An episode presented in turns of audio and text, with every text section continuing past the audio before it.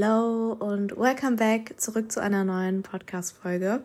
Heute mit einem sehr gefragten Thema, mit sehr, sehr, sehr vielen Fragen. Ich weiß, ich habe schon einige Podcast-Folgen oder 2 Podcast-Folgen dazu aufgenommen, aber die sind jetzt schon fast 2 Jahre zurück, beziehungsweise über ein Jahr. Und mittlerweile ist ja auch noch ein bisschen Zeit vergangen, gerade auch auf Social Media. Da ist ja alles sowieso super schnelllebig, alles ändert sich, vielleicht auch Einstellungen zu gewissen Sachen auf Social Media oder auch meiner Selbstständigkeit ändern sich und ihr durftet mir Fragen stellen, alles rund ums Thema Social Media, Selbstständigkeit, was dazu gehört, wie man anfängt, was man beachten muss. Ich habe irgendwie so das Gefühl, auch wenn es mittlerweile so ein anerkannter Beruf, sage ich mal, ist und es sehr viele gibt, die Influencer sind oder diese Tätigkeit ausüben, wird trotzdem noch sehr wenig darüber geredet, beziehungsweise so Einblicke behind the scenes gegeben. Und ja, auch über bestimmte Themen können wir nicht reden, weil eben Verträge dahinter stecken oder eben ja Geldbeträge und so, was halt einfach im Vertrag festgehalten ist, dass man nicht darüber reden darf. Deswegen, ja, seid da bitte nicht böse, dass ich hier keine genauen Zahlen zu meinen Verdiensten oder sonst irgendwas nennen werde, weil ich das bisher noch nie gemacht habe und ich habe generell kein Problem, darüber zu reden und teilweise wissen das auch meine Freunde bis zu einem gewissen Grad oder gerade Freunde, die auch Social Media machen, mit denen tauscht man sich dann irgendwie aus. Aber ja, trotzdem möchte ich da nicht irgendwelche Zahlen hier in den Raum werfen und das kursiert dann irgendwie im Netz rum, weiß ich nicht, finde ich dann doch etwas zu privat und wie gesagt, ich darf es auch teilweise einfach nicht, deswegen nehmt mir das bitte nicht übel, dass das nicht geht, aber sonst versuche ich jede Frage, die ihr mir gestellt habt, so ausführlich wie möglich zu stellen. Ich habe auch richtig Lust auf die heutige Podcast-Folge. Ich bin richtig in Redelaune und habe Lust da, euch ein bisschen Einblicke zu geben, wie das alles auch bei mir angefangen hat und was wirklich alles so hinter diesem Business steckt, sage ich mal.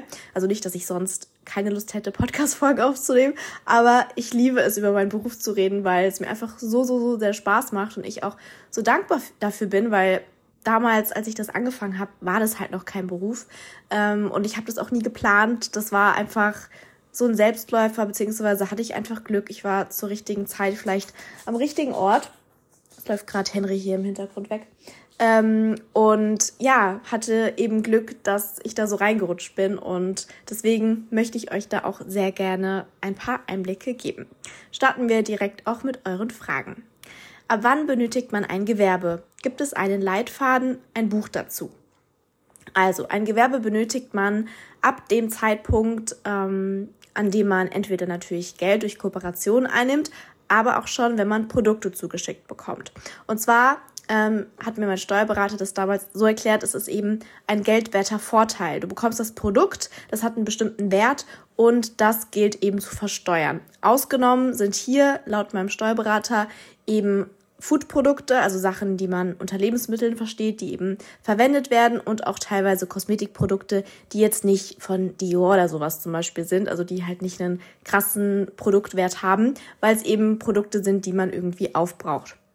Und ansonsten muss alles versteuert werden, sprich, wenn ich was zugeschickt bekomme und das an sich nicht mal möchte, muss ich es versteuern, deswegen will ich auch kein Fan mehr davon, die ganze Zeit Produkt-Samples oder Giftings zu bekommen, weil ich es eben versteuern muss. Natürlich kann man die Firma auch fragen, ob sie das vorversteuern, aber ja, die wissen da auch manchmal nicht so Bescheid oder machen das eben nicht und deswegen möchte ich generell auch nur Produkte zugeschickt bekommen, die ich eben auch sowieso mag oder die halt eben mit einer Kooperation einhergehen. Genau, also sprich, selbst wenn ihr wenige Follower habt, was heißt wenige Follower? Das ist ja trotzdem, nichts ist wenig, selbst 1000 Follower, wenn man sich das bildlich vorstellt, ist eine krasse Zahl, muss man auch erstmal schaffen. Dann kann es ja sein, dass ihr ja schon angeschrieben werdet und irgendwie XY euch fragt, ob sie euch was zuschicken können. Selbst dann müsstet ihr ein Gewerbe anmelden. Und es gibt keinen Leitfaden dazu, es gibt auch kein Buch dazu. Natürlich gibt es ja bestimmte Unternehmen, die sich natürlich mehr auf Social Media und Instagram, Influencer-Marketing spezialisieren. Und da kann man sich auch einlesen. Es gibt bestimmt auch zahlreiche Artikel. Ich weiß nicht, wie der Stand da jetzt ist, weil ich mich da persönlich eben nicht mehr mit befasse. ja, man eignet sich ja einiges über die Jahre an. Ich bin seit 2012 auf Instagram aktiv und man wächst da ja irgendwie so mit rein. Deswegen, ja, wüsste ich jetzt persönlich nicht, dass es da einen bestimmten Leitfaden gibt. Gerade auch so, was Werbekennzeichnung zum Beispiel anging, war ja auch so eine Zeit lang ein sehr großes Thema, wo man alles mit Werbung kennzeichnen musste, weil es eben noch so eine Grauzone war, auch wegen Schleichwerbung und so. Genau, aber wenn, dann kann man sich sicherlich bei einigen Sachen im Internet schlau machen. Wie kommt man zu einem Management? Es gibt mehrere Möglichkeiten. Die einfachste Möglichkeit ist, dass das Management auf einen zukommt.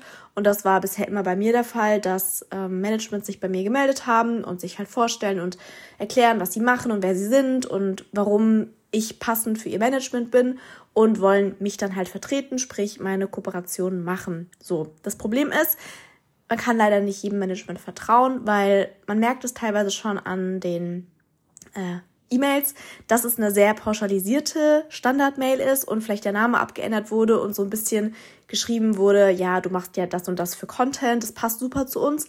Und da bin ich schon so ein bisschen vorsichtig, weil leider haben viele Managements natürlich erkannt, dass es eine große, große Geldquelle ist, dass sie eben Talents vertreten, gerade ab einer gewissen Reichweite bekommen die ja 20-25% Provision von meinem Preis. Und ja, dann kann man sich natürlich da zusammenrechnen, wenn ich 5 Kooperationen im Monat habe, dass die eben da auch eine gute Summe abhaben wollen, was natürlich absolut legitim ist, weil sie mir ja auch Arbeit abnehmen. Genau, also das ist quasi so der erste Schritt, dass entweder ein Management auf einen zukommt und dann muss man eben selber entscheiden oder auf sein Bauchgefühl hören, kommt die Anfrage mir legitim vor oder kann ich mich mit dem Management überhaupt identifizieren, was sind da sonst so für Creator, passt es zwischenmenschlich zwischen Manager und Creator, sprich mir, oder sage ich so, nee, der Aufwand oder ich möchte nicht die 20% abgeben, dann habe ich lieber selber, dass ich das Management für mich selber übernehme, sprich meine Verhandlungen. Natürlich kann man auch aktiv selbst auf Management zugehen und sagen, ja, ich habe gesehen beim Creator XY, dass er durch euch vertreten ist und mir gefällt eure Arbeit, ob ihr offen für neue Talents seid. Das ist natürlich auch immer eine Option. Habe ich persönlich noch nie gemacht. Ich bekomme jede Woche Management-Anfragen. Ich habe erst jetzt vor 2 Tagen eine bekommen und ich habe ja aktuell ein Management und das steht in meinem Profil. Trotzdem kriege ich Management-Anfragen und dann fragen die auch noch, ja, bist du aktuell durch ein Management vertreten? Wo ich mir so denke, wow, habt ihr euch mein Profil überhaupt angeschaut?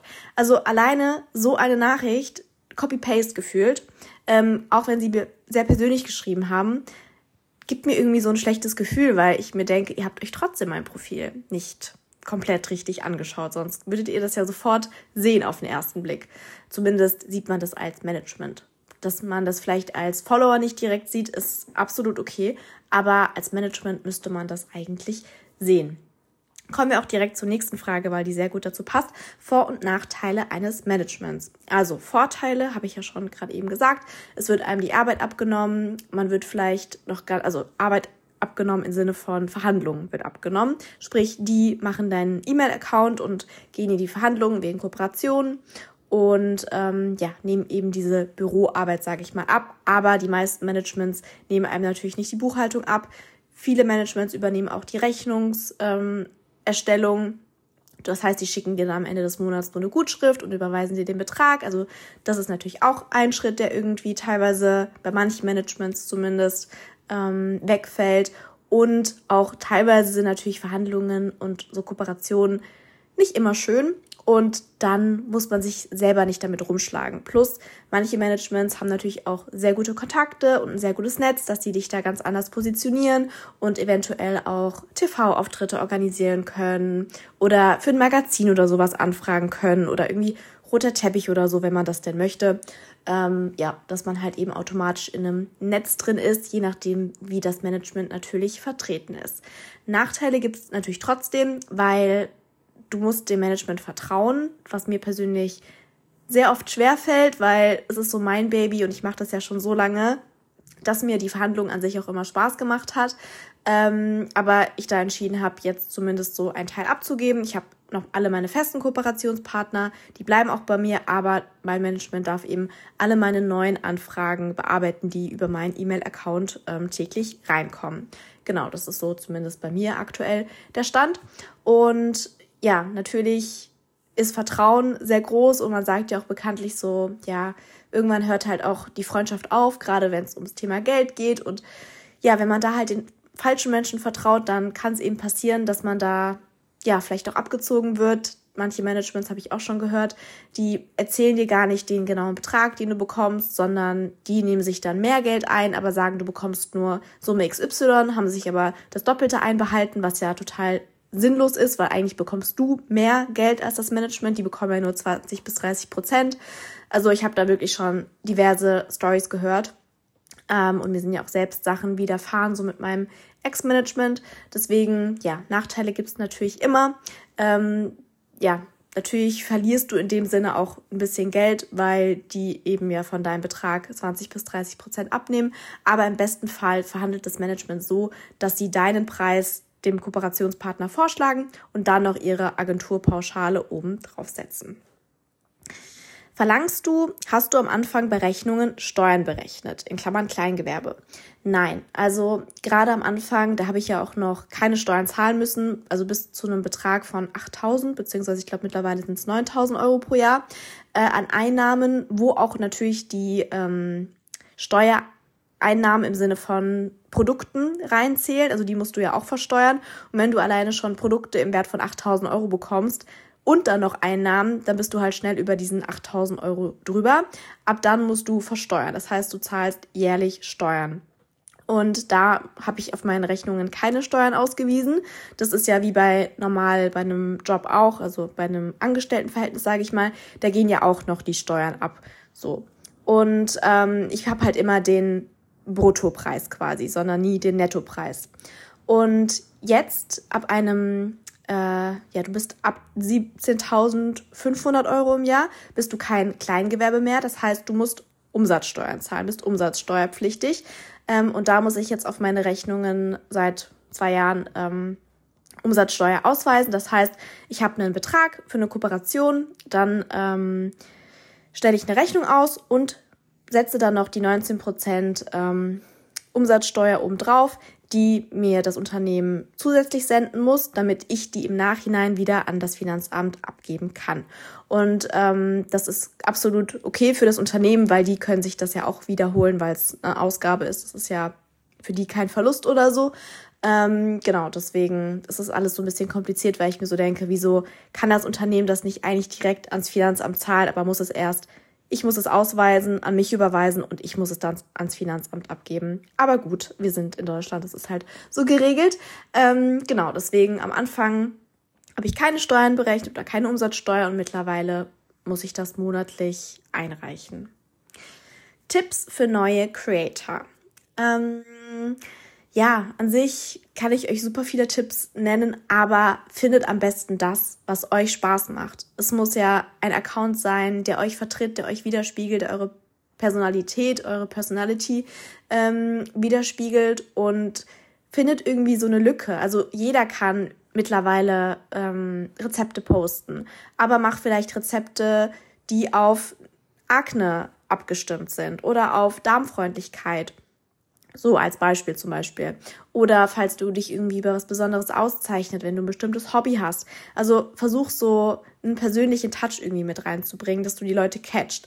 Und gerade auch in Stories halt persönlich sein, dich verletzlich auch mal zeigen, weil wir sind alle nicht perfekt.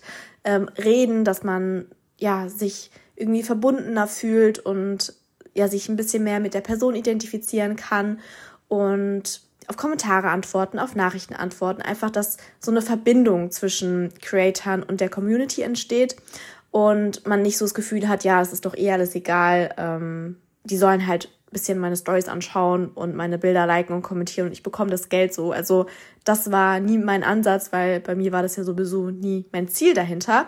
Aber ich finde es absolut legitim, wenn man sagt, ich möchte auf Instagram Creator werden und damit Geld verdienen, weil es ist ja, wie gesagt, ein ganz normaler, angesehener Beruf. Aber ich glaube, der beste Tipp ist es nicht auf Krampf zu versuchen, sondern das natürlich trotzdem beizubehalten, weil man merkt das, glaube ich, wenn das jemand so richtig, richtig krass will, dann funktioniert es eh nicht.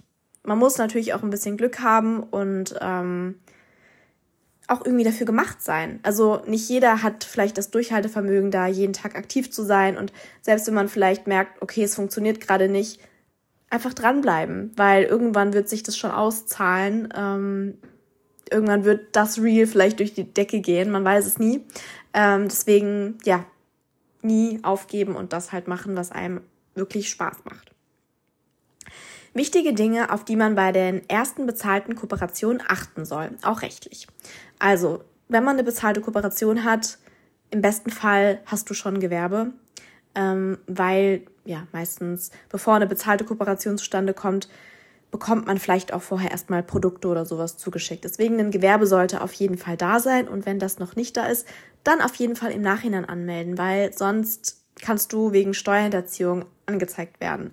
Ansonsten gibt es erstmal eigentlich nichts zu beachten, weil solange du jetzt nicht für eine Kooperation über 8.000 € bekommst, wovon ich nicht ausgehe, musst du ja auch keine Steuern zahlen, aber du solltest trotzdem am Ende des Jahres natürlich eine Steuererklärung machen, wo du eben diesen Betrag aufweist. Das heißt, du machst dann nicht nur deine private Steuererklärung, sondern eben auch eine berufliche Steuererklärung, was ja übers Gewerbe passt oder easy ist. Genau, und dann kannst du eben diese Einnahmen dann dort Geld machen bzw. angeben, und dann wird es aber vom Finanzamt durchgewunken, sage ich mal, weil du eben unter diese 8.000, 9.000 € Grenze fällst. Ansonsten musst du natürlich eine Rechnung ausstellen, die sollte eine Rechnungsnummer haben, die sollte ein Datum haben, Leistungsdatum, sprich wann die Kooperation umgesetzt ist, dann deine Anschrift, am besten natürlich übereinstimmend mit der vom Gewerbe, wo du dein Gewerbe angemeldet hast, und ansonsten noch die Anschrift vom Unternehmen natürlich und dann deine Kontonummer, wo das hingehen soll, und auch gerne noch ein Zahlungsziel. Ja, das sind eigentlich die Sachen. Plus, je nachdem, du bist ja in dem Sinne noch ein Kleinunternehmen, wenn du unter diese 17.500 € pro Jahr Einnahmen fällst, da musst du noch angeben, dass diese Rechnung laut Kleinunternehmensregelung steuerfrei ist oder umsatzsteuerfrei ist. Genau, diese Klausel muss auch noch drauf. Ansonsten gibt es eigentlich nichts zu beachten. Nein. Magst du mehr zu den Verhandlungen erzählen und deine Learnings? Also an sich haben mir Verhandlungen immer Spaß gemacht. Wie gesagt, aktuell machen alle neuen Verhandlungen mein Management und ich mache nur die Verhandlungen mit meinen bestehenden Partnern, die aber teilweise Langzeitkooperationen sind. Zum Beispiel Teveo hat jetzt am 1.1. wieder eine neue Laufzeit von einem Jahr gehabt. Das heißt, wir haben am Anfang vom Jahr den Vertrag verhandelt, unterschrieben von beiden Seiten, und jetzt ist es quasi für ein Jahr durch, dass wir keine neuen Verhandlungen machen müssen, weil wir quasi für 12 Monate den Vertrag angesetzt haben. Ansonsten sind meine Learnings zu wissen, was man wert ist. Das ist natürlich für den Anfang ein bisschen schwierig, weil man da nicht so die Erfahrung hat. Manchmal ist es auch so, dass ein Unternehmen direkt mit einem Preis oder mit einem Budgetvorschlag auf einen zukommt. Dann kann man ja so ein bisschen sehen, okay, das bieten die mir. Habe ich bisher meine Preise auch so angesetzt oder habe ich mehr angesetzt, habe ich weniger angesetzt? Da bekommt man irgendwann so ein Gefühl. Man kann natürlich auch so ein bisschen googeln, da gibt es so ein paar Grundsätze, sage ich mal, so TKP-Preis zum Beispiel, was man eben pro 1000 Follower berechnen kann. Das ist aber immer unterschiedlich, weil es kommt natürlich auch darauf an, wie viel Story-Reichweite du hast, weil selbst wenn du 15.000 Follower hast, aber nur 2.000 Leute die Story schauen, sind eben diese 2.000 Leute für die Story relevant, wenn es jetzt eine Story-Kooperation ist, und musst dann auch auf deine Beitrag-Reichweite von Postings schauen, wenn es zum Beispiel ein Feed-Posting ist und da steht, du hast, 10.000 Konten erreicht, dann kannst du eben mit diesem Wert rechnen. Also das rechnet man generell nicht nach der Followerzahl auf dem Profil, zumindest nicht mehr. Früher war das so, aber mittlerweile gehen die Firmen da auch eher genauer auf die Insights eben drauf an. Plus auch zum Beispiel, wie viel Deutschlandanteil du hast, weil Die meisten Firmen, mit denen ich zusammenarbeite, sind eben in Deutschland, deswegen wollen die einen relativ hohen Deutschlandanteil. Wenn du jetzt aber nur Follower aus USA hast, dann bringt das eben der Firma natürlich nichts und dann können die auch sagen, gut, wir können die Kooperation trotzdem probieren, aber wir wollen eben einen geringeren Preis dafür ausgeben, weil uns das Risiko zu hoch ist. Und das kannst du dann entweder akzeptieren und die Kooperation annehmen und es probieren oder eben ja, die Kooperation absagen, weil es dir zu wenig ist. Ansonsten Learnings.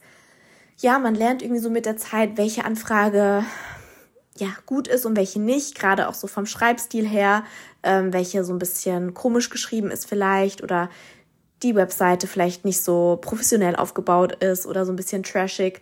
Da hatte ich zum Beispiel auch letztens mit meinem Management irgendwie eine Anfrage für irgendein Beauty-Produkt. Und da habe ich mir die Webseite so angeschaut und ich war so, also sagt mir jetzt persönlich nichts zu, weil ich kenne die Firma nicht und die Seite sieht jetzt für mich auch nicht so professionell aus. Deswegen könnt ihr das gerne absagen. Und da meinte meine Managerin, ja, sehe ich auch so. Dann sind wir ja auf dem gleichen Nenner. So, das sage ich dann gerne ab. Also ja, ich habe natürlich da auch noch jemanden, der so drauf schaut, beziehungsweise ich habe auch letztens irgendeine Interviewanfrage bekommen für irgendein TV-Format und da hat meine Managerin sofort gesagt, schaust dir gerne mal an, aber ich würde dir sofort davon abraten. Also klar, wenn ich jetzt gesagt hätte, ich möchte das unbedingt machen, dann sagt sie so, alles gut, in deinem Ermessen, wenn du das machen möchtest. Aber ich fand es halt gut, dass sie direkt so gesagt hat, würde ich nicht machen und es war auch meine Meinung. Also ja, ich habe da natürlich nochmal eine professionelle Seite, sag ich mal, die mir da ein bisschen unter die Arme greift und nochmal so eine zweite Meinung hat.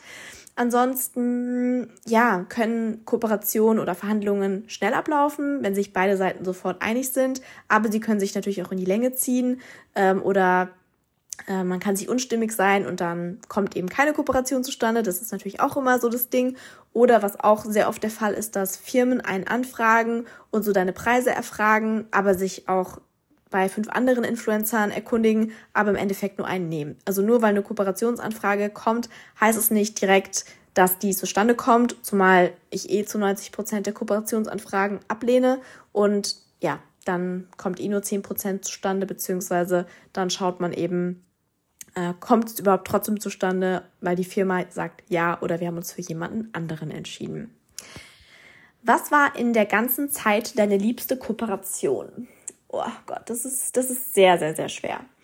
Das ist wirklich sehr schwer. Also zum Beispiel, wo ich mich halt sehr gerne dran erinnere, was jetzt in dem Sinne keine klassische Kooperation war, weil ich kein Geld dafür bekommen habe, war aber auf Bali. Da habe ich mit so einer Travel Agency zusammengearbeitet und ich konnte eben für 10 Tage nach Bali fliegen und habe da Hotelkooperationen bekommen. Das war halt cool, generell auch so Pressereisen in die Türkei oder nach Marokko, wo wir zum Beispiel mit Expedia zusammen so einen Werbefilm gedreht haben und da 5 Tage durch Marokko gefahren sind. Das waren natürlich so coole Kooperationen, weil es so Erinnerungen waren, aber vielleicht auch so Event-Kooperationen, zum Beispiel mit Steve Madden, wo wir mit mehreren Creatoren quasi Fotos für die Webseite gemacht haben oder fürs Dyson-Event. Ansonsten, ja, ich meine so meine langjährigen Kooperationspartner wie Sunday Natural, weil ich einfach die Produkte super liebe, oder Teveo oder so, sind natürlich auch irgendwie meine Lieblingskooperationen, weil es einfach Produkte sind, hinter denen ich auch zu 100% stehe und es einfach Spaß macht, dann so langjährig zusammenzuarbeiten und man auch so sieht, gerade bei Teveo zum Beispiel, wie die sich entwickeln und ja, das macht dann natürlich halt sehr Spaß, aber es gibt sehr viele Kooperationen, die ich halt irgendwie geliebt habe. Was war das Coolste, was du je als Influencer erlebt hast? Ja gut, das würde jetzt eigentlich einhergehen mit diesen ganzen Erlebnissen. Aber ich glaube unter anderem, was ich noch nicht genannt habe, war die Teveo-Shooting-Reise auf Mykonos, wo wir 5 Tage waren, weil es einfach so eine Mischung aus, wir haben unseren Spaß, aber arbeiten, machen Fotos, wir können noch Content für uns produzieren, haben irgendwie eine schöne Zeit, es ist schönes Wetter, eine schöne Kulisse. Das war schon so mit das Coolste.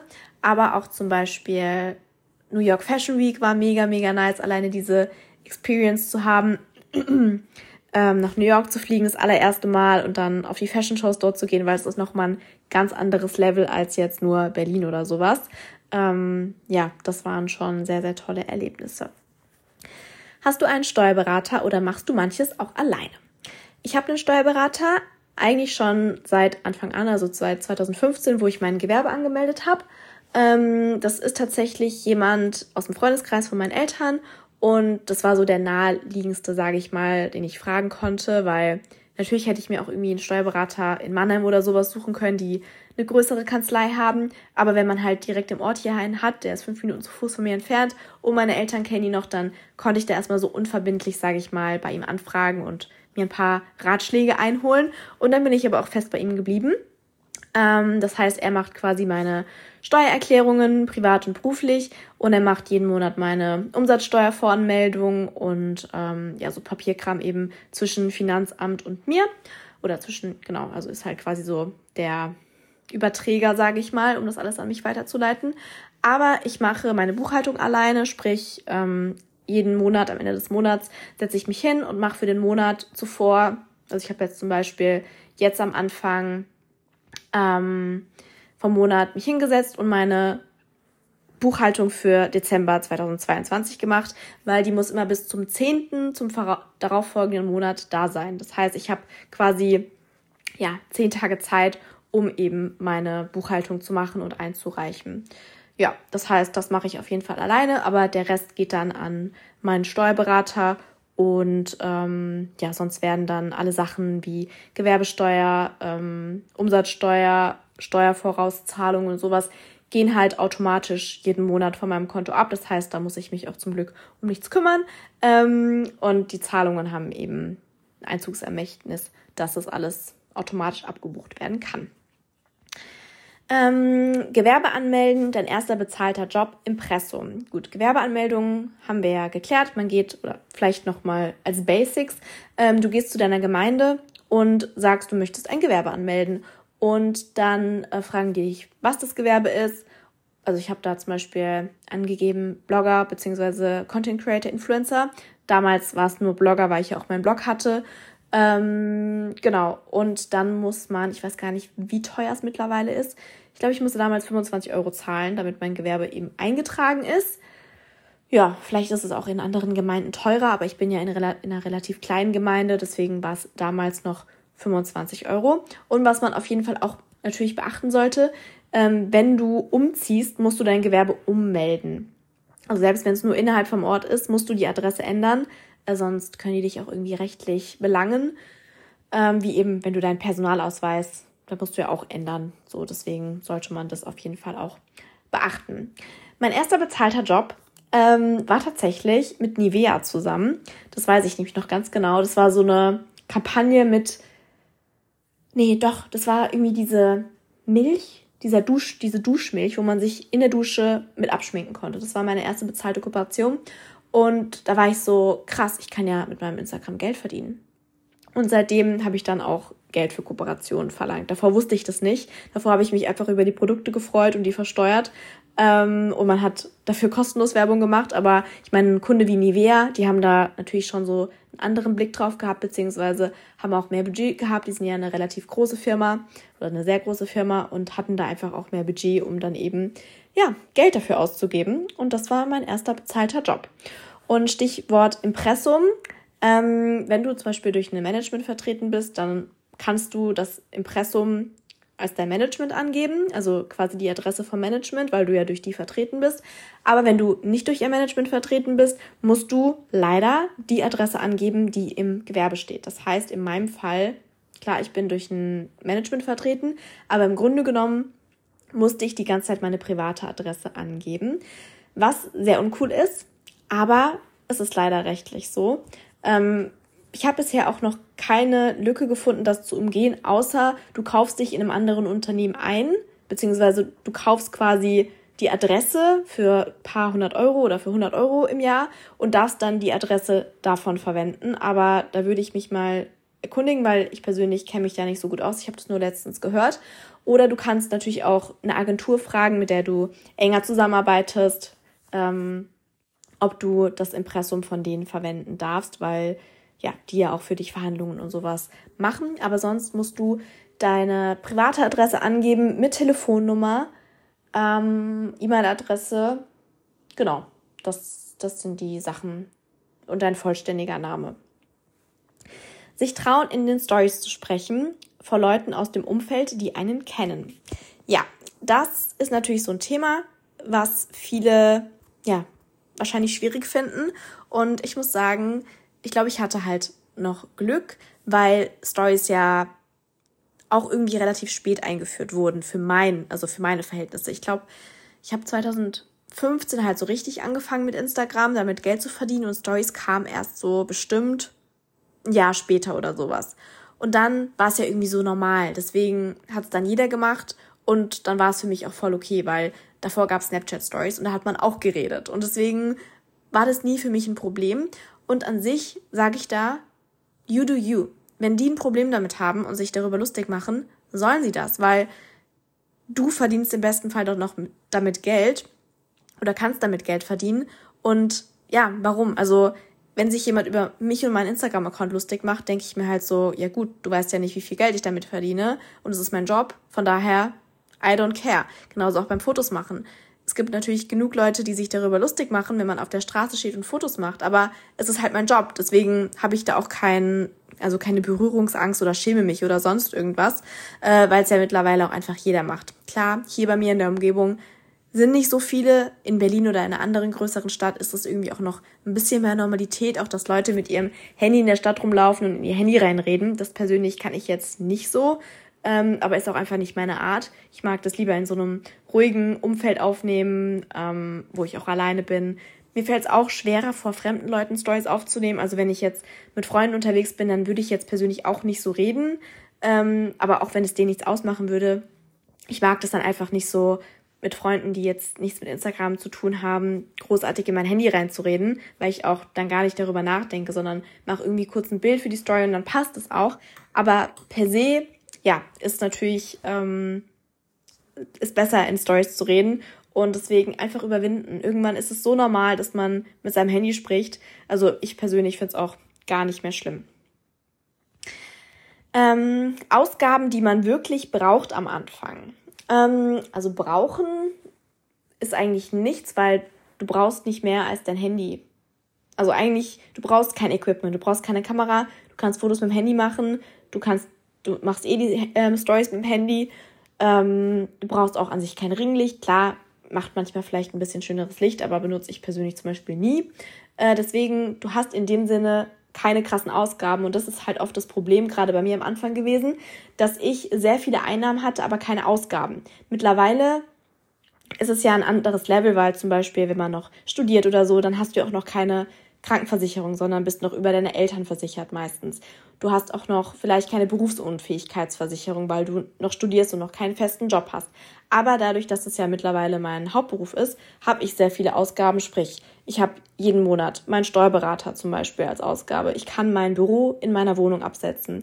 Natürlich kannst du dein Handy absetzen, teilweise über mehrere Jahre, und deinen Handyvertrag kannst du absetzen, Laptop kannst du absetzen, falls du eine Kamera hast, kannst du das absetzen, generell so elektronisches Equipment, dann Versicherungen, sprich Krankenversicherung, ich bin privat versichert, deswegen kann ich die absetzen, oder auch generell, wenn man eben selbstständig damit ist, kannst du das absetzen, dann Berufsunfähigkeitsversicherung, Rechtsschutzversicherung sind so Sachen, die ich absetzen kann, dann zum Beispiel mein Auto, ich habe mein Auto über mein Gewerbe geleast, das heißt, ich kann mein Auto-Leasingrate absetzen und auch alle Tankbelege, die dazugehören.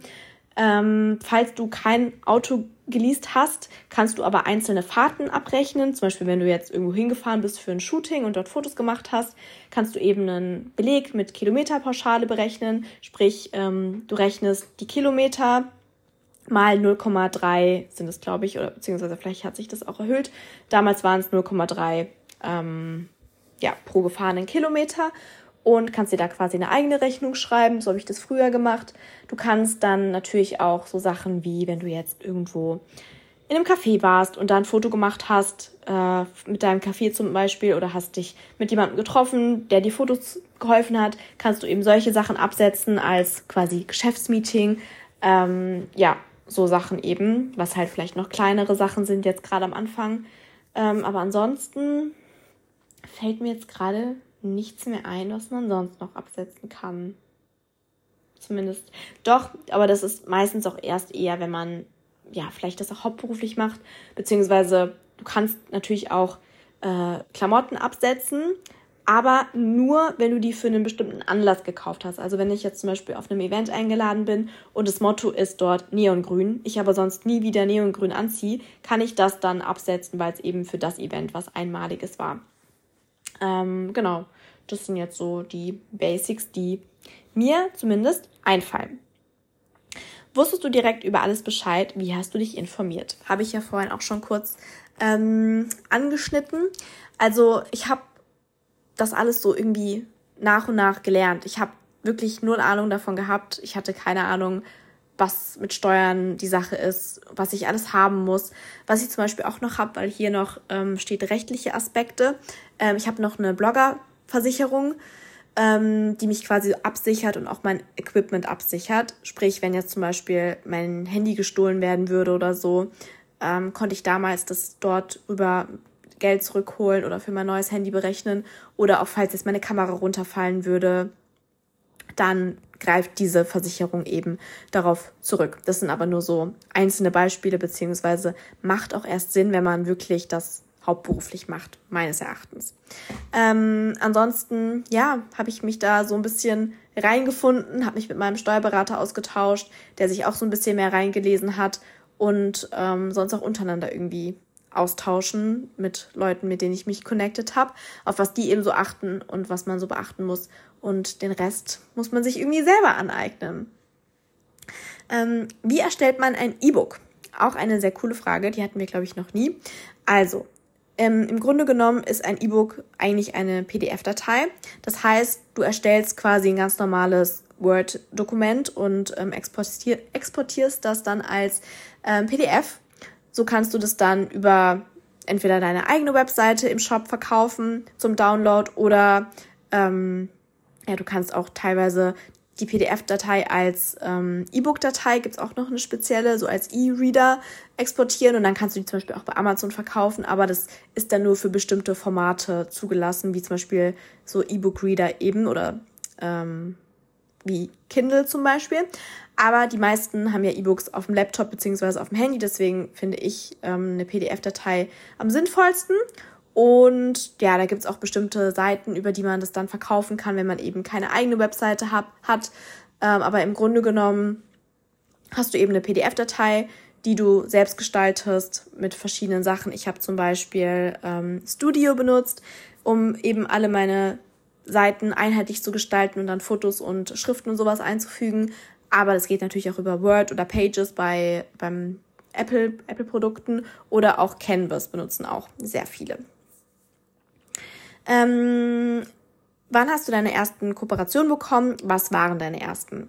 Also wenn wir jetzt mal von den bezahlten oder von der ersten bezahlten Kooperation absehen, waren sonst meine ersten Kooperationen alle unvergütet und das waren so Sachen wie Paul Hewitt, falls ihr die noch kennt, so eine Uhrenmarke. Damals waren ja Uhren so richtig krass.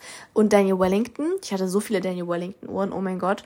Dann Lookbook Store. Das war so ein richtiger Trash Store. Also mittlerweile würde es, glaube ich, richtig gebasht werden. Aber ich weiß noch, Pamela hat auch mit denen zusammengearbeitet. Und die hatten so eine Bikerjacke mit so Studs, so eine graue. Und die hatte Pamela auch. Und ich war so, oh mein Gott, ich habe die auch. Ja, das war halt so ein China-Online-Store. Und das war so meine erste Kooperation.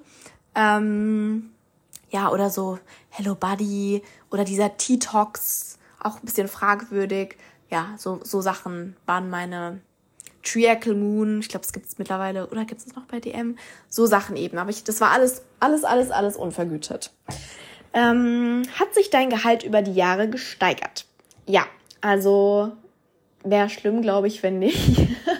Also natürlich wäre es nicht schlimm, aber so für den eigenen Erfolg irgendwie wäre es ja auch ein bisschen komisch, weil von Jahr zu Jahr steigert man sich ja irgendwie an sich auch in einem Unternehmen, zumindest so, gerade wenn man vielleicht ein Start-up gehabt hat, dann steigert sich das ja auch so von Jahr zu Jahr.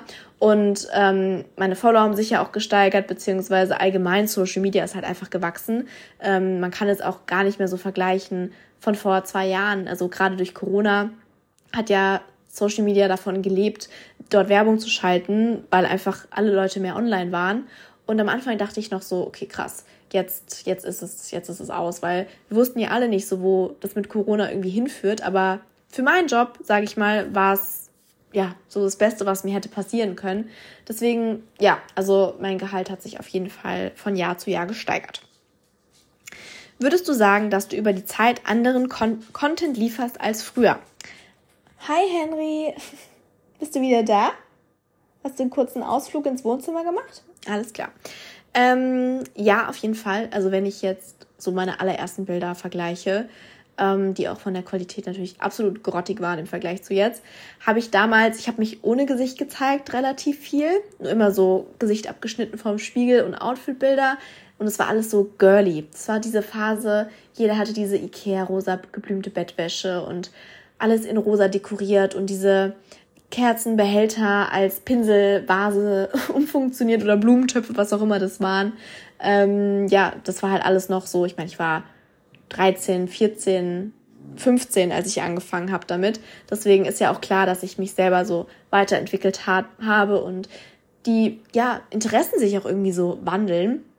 Und ja, mittlerweile ist halt zumindest im Feed so mein Fokus hauptsächlich auf Outfit-Inspo, vielleicht mal irgendwie ein bisschen Food oder so Coffee-Date-mäßig. Halt irgendwie einfach das, was ich auch bin, was mich persönlich interessiert, was mir Spaß macht. Ich mag Rezepte, ich mag aber auch Sport, ich mag aber auch die Balance, was trinken zu gehen. Also das ist irgendwie, ich sage immer, das ist so ein kleines Diary. Und es ist auch schön, das teilweise so mal zurückzuverfolgen. Also nicht, dass ich immer durch meinen Feed oder sowas gehe, weil ich habe, glaube ich, 2000 Bilder. Da würde ich ewig scrollen. Aber wenn ich es machen würde, dann könnte ich irgendwie alle Bilder noch so zuordnen und wüsste so, krass, okay, das war dann. Und ach ja, da war ich ja dort. Und ja, man hat sich selbst so, also wenn ich mich anschaue, ich habe mich auf jeden Fall optisch auch sehr verändert.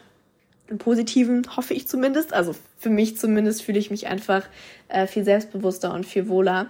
Deswegen, ja, ich meine, das ist jetzt fast 10 Jahre, dass ich auf Instagram aktiv bin, oder es sind 10 Jahre. Das ist ja klar, dass man sich da verändert und der Content sich auch ändert. Nach wie vielen Jahren hast du dein Gewerbe angemeldet? Vielleicht mal ein zeitlicher Rückblick. Ja, kann ich gerne noch kurz machen. Ich habe, wie gesagt, 2012 angefangen mit Instagram, so zumindest richtig aktiv zu posten, beziehungsweise so 2012, 2013. Und dann habe ich mein Gewerbe 2015 angemeldet. Ja, das war dann natürlich schon relativ spät, aber dadurch, dass es halt die ganze Zeit nicht so ein Beruf war, sondern so eine Lücke und man wusste nicht so ganz, wo es hingeht und es auch damals noch nicht so rechtlich die Probleme gab, sage ich mal. Also wenn man jetzt 2 Jahre lang Geld im Sinne von geldwerter Vorteil mit Produkten verdienen würde, in Anführungszeichen, dann würde ich ja Steuerhinterziehung machen. Das würde heutzutage gar nicht mehr gehen. Aber, also geht schon, es kommen bestimmt einige durch, aber wenn es halt auffliegt, ist halt nicht so nice. Deswegen lieber ein Gewerbe anmelden. Genau, deswegen, das war 2015, genau. Wie wählt man einen geeigneten Steuerberater aus? Ja, ich glaube, ich hatte halt Glück, weil es eben ein Freund war und der sich dann so für mich damit befasst hat, weil ich war die allererste, die damit ankam. Und es bringt leider nichts, wenn ich euch den sage, weil erstens ist er bei mir hier im Ort und zweitens hat er keine Verfügbarkeit, noch weitere Klienten aufzunehmen. Habe ich nämlich schon mal gefragt, weil mich immer sehr viele fragen hier aus der Umgebung, zu welchem Steuerberater ich gehe und ob der noch neue Mandanten aufnimmt.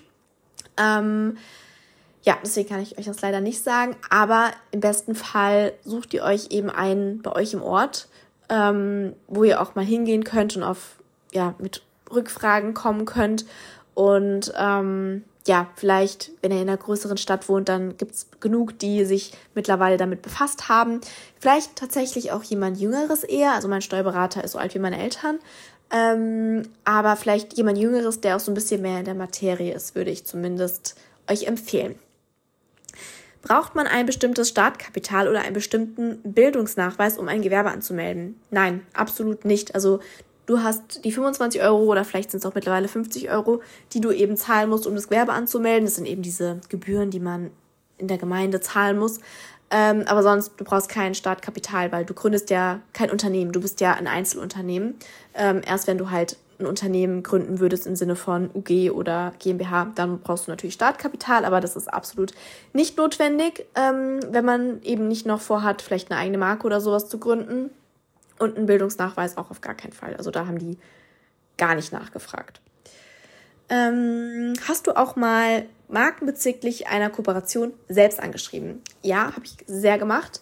Oder was heißt sehr gemacht? Habe ich früher öfters gemacht. Beziehungsweise jetzt gar nicht mehr. Mittlerweile würde das eher dann mein Management übernehmen, wenn ich halt sage, so, ich möchte unbedingt mit denen und denen zusammenarbeiten. Ich sehe, dass die aktuell sehr viel auf Instagram machen. Dann würden die das für mich übernehmen. Aber per se mache ich das eigentlich nicht mehr. Also ich zumindest selbst mache das gar nicht mehr. Fällt es dir manchmal schwer abzuschalten oder Privates bzw. Berufliches zu trennen? Ja, sehr. Ich glaube, das ist halt so diese Influencer-Krankheit, sage ich mal, weil du hast halt nie diese Trennung. Mein Zuhause ist aber auch gleichzeitig mein Arbeitsplatz. Ich glaube, es wäre vielleicht was anderes, wenn ich noch ein angemietetes Büro hätte und dann dort vielleicht immer hingehe, um meine Buchhaltung zu machen oder vielleicht so ein Content-Zimmer oder sowas. Habe ich aber nicht, deswegen ist mein privates Umfeld auch mein Job. Und dadurch, dass auch meine Familie so involviert ist und mir halt hilft, geht es natürlich auch ums Bildermachen, wenn wir uns irgendwie treffen. Also nicht jedes Mal, zum Beispiel heute war ich mit meiner Schwester Kuchen essen und wir haben natürlich ein Bild so gemacht vom Essen, aber wir haben jetzt kein Outfit-Bild oder sowas gemacht. Das heißt, es ist bei mir auch nicht immer ein Muss, so wie ich es halt auch fühle oder das Wetter passt oder so. Aber ja, mir fällt es schon sehr schwer oft. Ich brauche dann halt Personen, die selber gar nicht aktiv auf Instagram sind, und das sind zum Glück alle meine engsten Freunde. Die posten auch fast nie was, schauen natürlich meine Stories und reagieren auch mal und supporten das alles und würden auch jederzeit ein Bild oder sowas machen, wenn ich sagen würde, könnt ihr mal kurz ein Bild machen? Ich meine, es dauert ja nicht lange, aber es tut mir auch gut, dann mal so gar nichts damit am Hut zu haben. Aber sonst, ich meine, wir haben jetzt Freitagabend 9:45. Ich nehme jetzt noch den Podcast auf. Davor habe ich noch mein YouTube-Video zu Ende geschnitten, damit das morgen um 9 Uhr online ist. Und ich habe ja auch viele Kooperationen am Wochenende. Das heißt, man arbeitet irgendwie immer. Und ich bin halt generell jemand, mir fällt es sehr schwer, auch so abzuschalten und mal so meine Arbeit liegen zu lassen. Ich kann das einfach nicht. Und es gehört auch irgendwie zu mir dazu. Ich muss mich dann eher so zwingen. Aber das ist auf jeden Fall so ein Goal von 2023 von mir, mal mehr was für mich zu machen. Das hat tatsächlich ein männlicher Follower letztens geschrieben. Habe ich die Nachricht noch? Ich weiß es gar nicht mehr. Auf jeden Fall meinte er, dass wegen Ballett, genau, ob das jetzt ein guter Vorsatz wäre, dass ich Ballett mache, und ich dann so, nee, ich möchte es wirklich wieder anfangen. Und er dann so, ja, findet er gut, ich habe ja auch keine Hobbys und ich mache immer so viel für andere. Also, dass ich keine Hobbys hatte, hat er nicht böse gemeint. Er meinte das eher so, ich habe keinen Ausgleich zu meinem Job so. Ich würde ja immer so viel für andere machen, deswegen sollte ich mal mehr für mich machen. Und das fand ich irgendwie so schön zu hören, weil er es wirklich halt einfach so von Herzen gut gemeint hat. Und ich finde es einfach krass, wenn Menschen, die mich wirklich gar nicht kennen und das so beobachten, das dann so sagen und meinen. Das fand ich irgendwie sehr schön und er hat auch irgendwie recht damit gehabt. Biggest Struggle und Biggest Flex. Also, ich hasse ja sowas wie Biggest Flex, ne? Aber natürlich muss man ja auch nicht leugnen, hat man als Influencer schon Vorteile, dass man halt sehr viele Produkte zugeschickt bekommt. Und ich meine, zum Beispiel so ein Dyson Airwrap. Ich hätte mir die nie selbst gekauft, aber ich bin so dankbar, dass ich den zugeschickt bekommen habe. Oder dass ich mit Koro zusammenarbeite und jeden Monat meine Nussmus-Sucht damit befriedigt bekomme. So Sachen zum Beispiel. Oder dass Henry Hundefutter zugeschickt bekommt. Das ist natürlich auch für mich irgendwie ein Ersparnis in dem Sinne, dass ich es mir nicht selber kaufen muss. Deswegen, so Sachen sind natürlich sehr cool. Es ist für mich kein Flex, aber wenn ich es jetzt so bezeichnen müsste, ist es halt der Flex in dem Fall. Und Biggest Struggle, um auf die Frage vorher zurückzukommen, ist halt, dass du kein Privatleben in dem Sinne hast. Also mir ist halt auch schon passiert, dass ich ein Date hatte und spazieren gegangen bin mit der Person. Es war während Corona und dann hat mir jemand geschrieben, ja, ich habe dich heute mit deinem Date da und da gesehen und ihr wart spazieren, und ich war so, toll. Und das ist mir halt schon öfters passiert und an sich finde ich das auch nicht schlimm. Ich fände es schlimm, wenn ihr dann auf mich zukommen würdet in dem Moment und so sagen, hey, bist du nicht Karo? Also immer gerne, aber in so einer Situation bitte nicht. Außer es ist mein fester Freund, dann könnt ihr das machen. Aber ja, du hast halt in dem Sinne kein richtiges Privatleben mehr. Und ich meine, bei mir ist es ja nochmal ein ganz unteres Level im Vergleich zu ganz anderen Influencern. Deswegen kann ich mich da natürlich auch nicht beklagen. Aber ich habe ja auch schon Blumen nach Hause geschickt bekommen oder stand auch schon mal jemand vor meiner Tür. So Sachen sind natürlich auch nicht so schön, sage ich mal. stimmt es, dass man innerhalb von 3 bis 4 Jahren so viel verdienen kann, dass man für sein Leben ausgesorgt hat? Ja, kann auf jeden Fall stimmen, wenn du eine gewisse Follower-Anzahl hast und vielleicht Caro Dauer bist oder, ich weiß ja nicht, was die verdienen, oder Pamela, dann hast du ausgesorgt, auf jeden Fall. Aber ich würde sagen, der 0815-Influencer hat nicht ausgesorgt und ich würde auch nicht sagen, dass ich für mein Leben ausgesorgt habe. Also mir geht's nicht schlecht und ich bin absolut zufrieden. Ich kann mir alles leisten, was ich möchte, und okay, das klingt jetzt auch blöd, aber für das, was ich mir in meinem Leben ermöglichen möchte aktuell und noch Erspartes habe, um eben abgesichert zu sein und vielleicht auch für eine Investition oder sowas, was Thema Wohnung oder sowas angeht, nachzudenken, dann kann ich mich auf jeden Fall nicht beschweren, aber trotzdem kann ich jetzt nicht sagen, ja, ich höre jetzt auf zu arbeiten und muss nie wieder arbeiten. Das auf gar keinen Fall. Hast du einen Anwalt, der sich drum kümmert, falls du zum Beispiel verklagt wirst? Ja, habe ich. Also ich habe ja einen Rechtsschutz. Und dann hatte ich mich damals, ich wurde ja auch mal verklagt wegen falscher Werbungskennzeichnung, musste ich auch was zahlen. Einen sehr schönen 4-stelligen Betrag. Ja, habe ich dann einen Anwalt, an dem ich mich auch immer wenden kann, wenn irgendwelche rechtlichen Fragen zu klären sind. Wie groß muss die Reichweite sein, um wirklich davon leben zu können? Das kann man so pauschal gar nicht sagen, weil es kommt eher auf die Community auch drauf an, also wie stark deine Community ist. Selbst wenn du halt 100.000 Follower hast, aber deine Community nicht stark ist, bringt dir das in dem Sinne nichts. Oder auch wenn du zum Beispiel schlecht verhandelst, dann verdienst du logischerweise weniger, wenn du wenige Kooperationen hast, weil dein Profil vielleicht nicht ansprechend für Kooperation ist. Mir hat mal jemand geschrieben, der hat mir nicht gefolgt. Deswegen glaube ich auch nicht, dass sie meinen Podcast hört. Auf jeden Fall war es eine weibliche Person. Und sie meinte, ja, kannst du mir einen Tipp geben, wie ich an Kooperationen dran komme, weil ich habe sehr viele männliche Follower und die Firmen wollen deswegen nicht mit mir zusammenarbeiten. Wo ich mir so dachte, ja gut, schau dir mal dein Profil an. Du postest nur komische Bilder, wo man deinen Ausschnitt sieht und sonst irgendwas. Natürlich folgen einem da vielleicht auch Frauen, vielleicht mal, weil sie dich hübsch finden oder sich mit dir identifizieren können oder deine Persönlichkeit toll finden, aber du attractest so halt Männer. Und deswegen bringt es in dem Sinne auch nichts, viele freizügige Bilder zu posten, weil du halt damit sehr oft Männer anziehst. Und nichts gegen Männer. Ich bin auch sehr dankbar für die Männer-Community, die ich habe, weil die wirklich auch nie irgendwie übergriffig sind oder ich irgendwelche komischen Anmachnachrichten bekomme, sondern immer wirklich respektvolle Nachrichten und auch tolle Konversationen teilweise. Ja, aber in dem Sinne bringen mir meine Männer nichts, weil die meisten Kooperationen halt auf meine weibliche Community ausgerichtet sind. Demnach, ja, spielen natürlich solche Faktoren mit rein und wie ich vorhin auch gemeint habe, wie viele Storyviews du hast und wie viel deine Beiträge erreichen, wie da die Kommentare sind, wie das Engagement generell ist, wo die Follower herkommen, ob die hauptsächlich aus Deutschland kommen. Ja, deswegen solche Faktoren spielen da alle so mit rein. Aber ich sag mal, um so wirklich davon leben zu können, musst du schon mindestens 50.000 Follower haben, würde ich jetzt mal so sagen. Du kannst auch 30.000 Follower haben und es können 30.000 Leute deine Stories anschauen. Dann kannst du auch davon gut leben, aber es ist halt nie so, dass alle Follower deine Stories anschauen. Vielleicht noch die passende Frage dazu, ab wie vielen Followern ich davon leben konnte. Bei mir war es ja so, ich bin damals sehr, sehr schnell gewachsen und meine erste Kooperation hatte ich meine erste bezahlte, als ich 100.000 Follower hatte. Also deswegen kann ich nur davon sprechen, dass ich halt 100.000 Follower hatte und dann ab da angefangen habe, davon zu leben. Aber wie gesagt, man kann auch vorher schon damit Geld verdienen und auch teilweise davon leben. Hast du mal übers Auswandern nachgedacht wegen der vielen Steuern?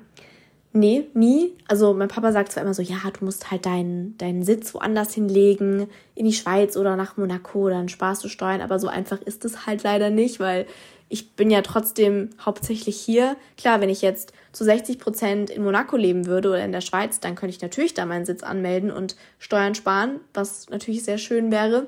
Aber ich denke mir halt, wir sind halt in Deutschland, wir zahlen ja alle Steuern. Und natürlich habe ich den höchsten Steuersatz, was sehr weh tut, aber so ist halt das Spiel, sagen wir mal. Deswegen bringt es ja auch nichts. Oder ich würde jetzt deswegen nicht nach Dubai auswandern oder ich sehe mich auch nicht in der Schweiz oder sonst irgendwo da auf Madeira. Also, nee, habe ich tatsächlich noch nie drüber nachgedacht. Jetzt machen wir noch die zwei letzten Fragen, weil wir sind bei 54 Minuten. Ich habe nur 60 Minuten Zeit, wenn ich alleine aufnehme. Was war die dankbarste Kooperation bisher? In Klammern Zeitaufwand, Bezahlung. Also ich glaube tatsächlich so die Kooperationen, die jeden Monat bei mir stattfinden, weil man ist schon so ein eingespieltes Team. Man weiß, was ich machen muss oder ich weiß, was ich machen muss. Die wissen, was für Content sie zu erwarten haben. Und natürlich ist es am besten, wenn ich nicht irgendwie eine Story-Freigabe habe oder eine Posting-Freigabe, sondern ich kann es einfach direkt posten, weil dann habe ich nicht den Aufwand, das alles doppelt zu posten und vielleicht noch eine Korrekturschleife, sprich vielleicht nochmal ein neues Bild machen. Also hatte ich auch schon, dass ich zweimal ein Bild neu machen musste, weil es dem Kunden nicht gefallen hat. Und ja, das ist natürlich für mich sehr zeitaufwendig und dann irgendwie so Geld, was... Also ich habe ja dafür kein Geld bekommen, dass ich zweimal die Bilder gemacht habe und da Stunden dran gesessen habe und mir überlegt habe, wie ich das neu mache oder so. Deswegen, das ist natürlich dann nicht so cool. Deswegen so ohne Story-Freigabe und zum Beispiel Teveo ist einfach eine geile Kooperation, weil ich trage die Sportklamotten sowieso, wenn ich Sport mache und dann zeige ich die euch und es macht einfach Spaß und es ist ohne Freigabe, es ist entspannt, weil es einfach so ein familiäres Verhältnis ist. Das macht halt zum Beispiel dann einfach sehr, sehr, sehr viel Spaß. Und die allerletzte Frage, und das ist vielleicht eine überraschende Wendung. Verdienst du mit deinem Podcast auch Geld? Liebe den, by the way. Erst einmal Dankeschön, das freut mich sehr, sehr, sehr zu hören. Ich verdiene mit meinem Podcast kein Geld. Also ich habe wirklich für fast keine Folge Geld bekommen. Es ist eigentlich genauso wie auf Instagram auch, dass ich durch den Podcast Geld verdienen würde, wenn ich eine Produktplatzierung hätte. Und ich finde es schwierig teilweise, ich habe schon diverse Podcast-Produktplatzierungsanfragen bekommen, aber ihr könnt das Produkt ja nicht sehen. Ich kann euch ja nur davon erzählen und klar kann ich euch meine Codes nennen und ich bekomme bei manchen Codes Provision und wenn ihr über diesen Code kauft, dann bekomme ich Provision, aber ihr zahlt nichts mehr und damit könnt ihr mich natürlich unterstützen, aber es würde jetzt nichts bringen, da die ganze Zeit hier meine Codes zu nennen, sondern mache ich ab und zu mal, zum Beispiel wisst ihr ja, dass ich einen Koro-Code habe, dafür bekomme ich aber auch kein Geld oder so, also da habe ich einen festen Preis, den ich pro Monat bekomme, aber ich bekomme keine Provision. So, deswegen würde es euch auch nichts bringen, den hier die ganze Zeit zu nennen, außer dass ihr eben Geld sparen könnt, aber das müsstet ihr ja eigentlich wissen, wenn ihr mich ständig verfolgt.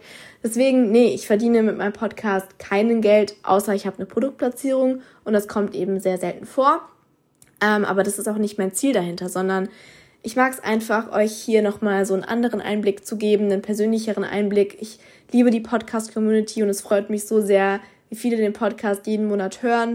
Und das halt einfach so beständig ist, weil ihr könnt euch darauf verlassen, dass eigentlich jede Woche Sonntag eine Folge kommt.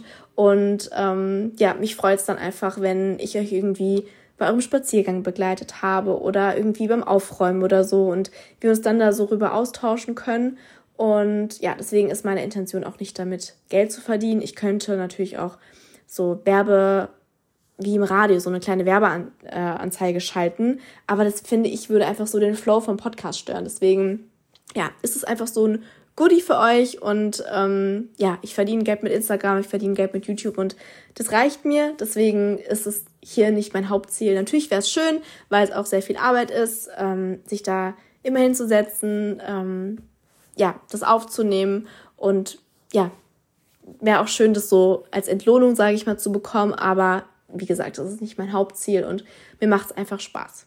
Ja, damit hätten wir eigentlich fast alle Fragen beantwortet. Ich habe jetzt ein paar einzelne nicht beantworten können, deswegen seid mir bitte nicht böse, aber das waren zumindest alle Fragen, die jetzt nur einmal vorkamen. Falls ihr sonst irgendwelche Fragen habt, könnt ihr mir jederzeit schreiben. Ich liebe es, von euch Fragen zu bekommen und nehme mir da auch immer Zeit, auch gerne per Sprachnachricht zu antworten. Deswegen seid da nicht scheu und schreibt mir einfach, falls ihr das bisher noch nicht gemacht habt. Und ja, dann bedanke ich mich fürs Zuhören. Hoffe, ich konnte euch da jetzt einen kleinen, besseren Einblick und einen geupdateten Einblick geben, wie es so behind the scenes aussieht, was alles dazu gehört und über was man sich alles Gedanken machen muss, wenn man Influencer oder Content Creator werden möchte. Hoffe, wir hören uns dann in der nächsten Podcast-Folge wieder. Falls ihr meinen Podcast noch nicht bewertet habt, das ist das Einzige, worum ich euch frage. was auch kein Geld kostet, meinen Podcast zu bewerten auf Spotify und Apple Podcasts. Das würde mich sehr, sehr, sehr freuen und dauert auch nur ganz kurz, damit weiterhin hier jede Woche Sonntag eine Folge online kommen kann. Und ja, dann freue ich mich, wenn ihr in der nächsten Folge wieder dabei seid. Bis dann!